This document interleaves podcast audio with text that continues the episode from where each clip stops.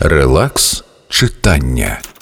Словом, передсмак весни з кожним днем усе повніший. Я ще не встигла зовсім зовсім перейнятися ним. Але здається, щось усередині стало туди, де мало бути.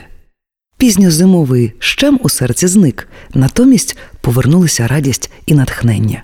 Я вже мрію про те, як даруватиму весну найдорожчим друзям за філіжанкою кави з горіховим сиропом. Скучила за читанням на гамаку.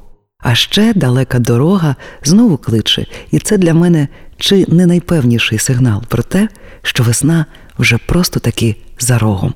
Близько-близько. Надійка Гербіш. Теплі історії до кави. Релакс читання.